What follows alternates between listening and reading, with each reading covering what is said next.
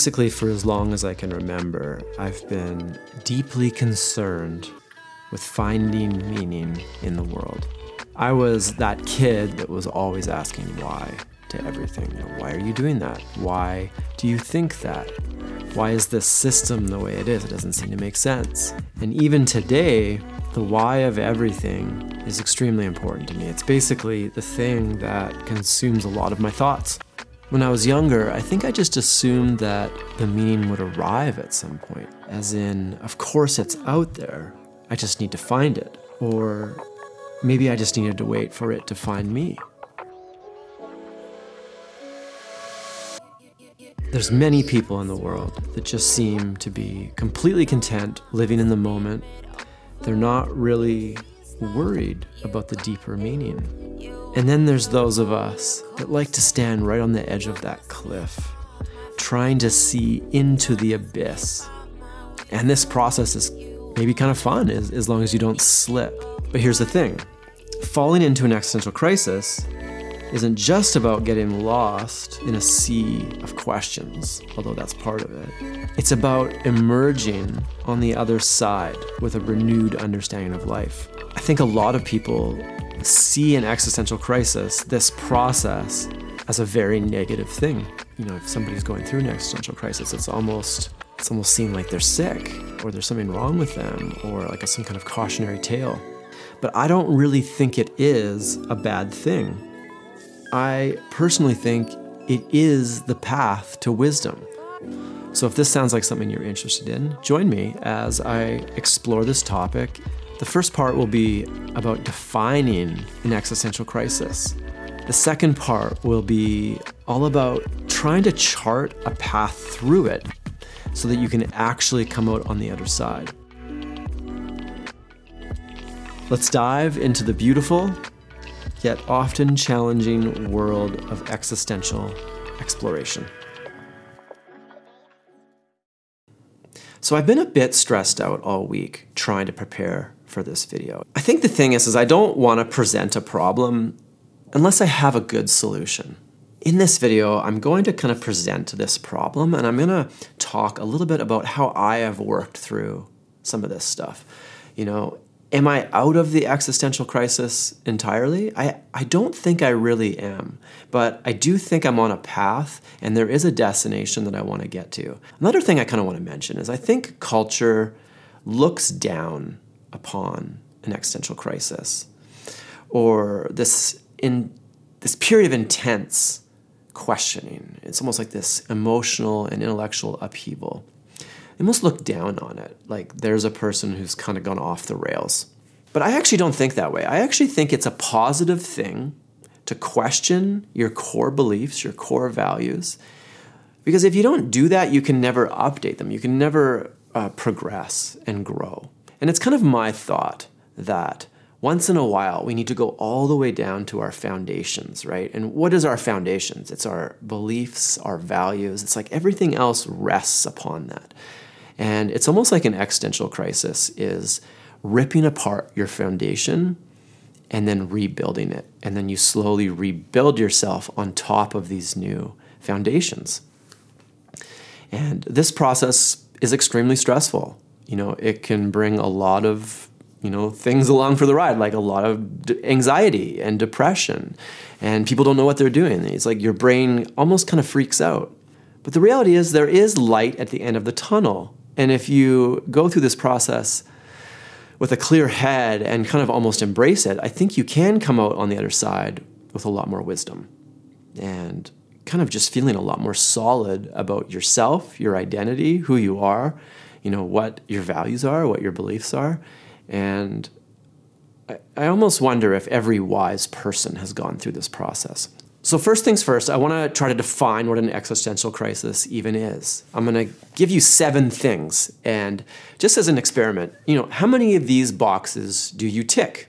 So, also, these are kind of my own criteria. These are the things that define what I have gone through.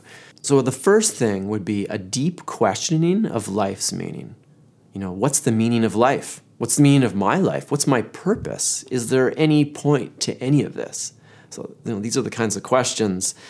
and they're they're very intense. So this isn't just like a light-hearted thing. This is this is like a rabbit hole that you get stuck in. Um, this this meaning question.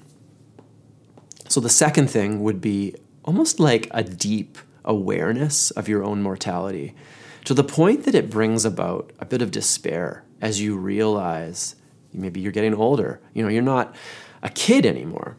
It's this feeling like I've used up a lot of my time. I have a little bit of time left.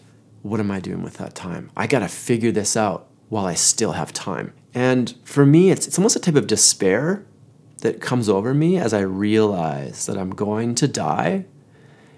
And most likely, enough time will go by, nobody will remember me. Am I okay with that? I think a lot of people spend a lot of time trying to either not think about that or almost prevent their death. You know, so like in, in, a religious example is the afterlife. It's like if you believe you have eternal life after you die, well, it's almost like, wow, you get a free pass from this, this question. You don't have to worry. Um, you know, legacy is like almost like a secular version of the afterlife, I've, I've started to think. It's like, even though you're going to die, you're going to leave this thing behind. So, you know, there's, there's a piece of you that will live on. And I think that makes people feel comfortable. So, the third thing is a sense of isolation. Like, this just feeling like you're all by yourself, no one understands you. Maybe no one else has gone through this process. And so, like a lot of people that are stuck in that existential crisis, they might almost like retreat inside themselves and become quite reclusive just because they feel like when they talk about it, you know, it's not received well. It's received as pessimistic very often. And you know, people people like good times. They don't like that dark, moody person, right? Who's always talking about, you know, existential dread. So the fourth thing is it's a sense of doubt. It's doubting your existing beliefs, your existing values. You're questioning all those things. It's like going down to the foundation and almost chipping at it right? It's a dangerous thing to chip at a foundation. You know, like a building rests on that foundation. If you rip that foundation out, the building will fall over.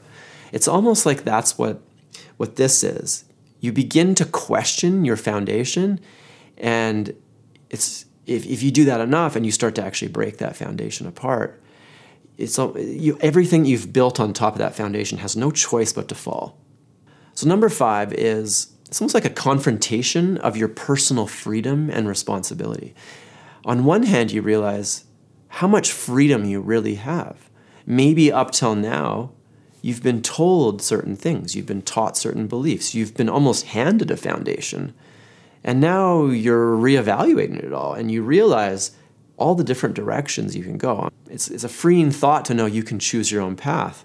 But on the other hand, it's extremely stressful because you know, at least for me, it's like I got to figure this out. Like I got to figure out what path am I even on. I can't just be, you know, wallowing around, not knowing what I'm doing, which is I think what an existential crisis is. You get this feeling like I don't know what I'm doing. I don't know where I'm going. What is the point of all of this? Is everything that I've believed my whole life a lie?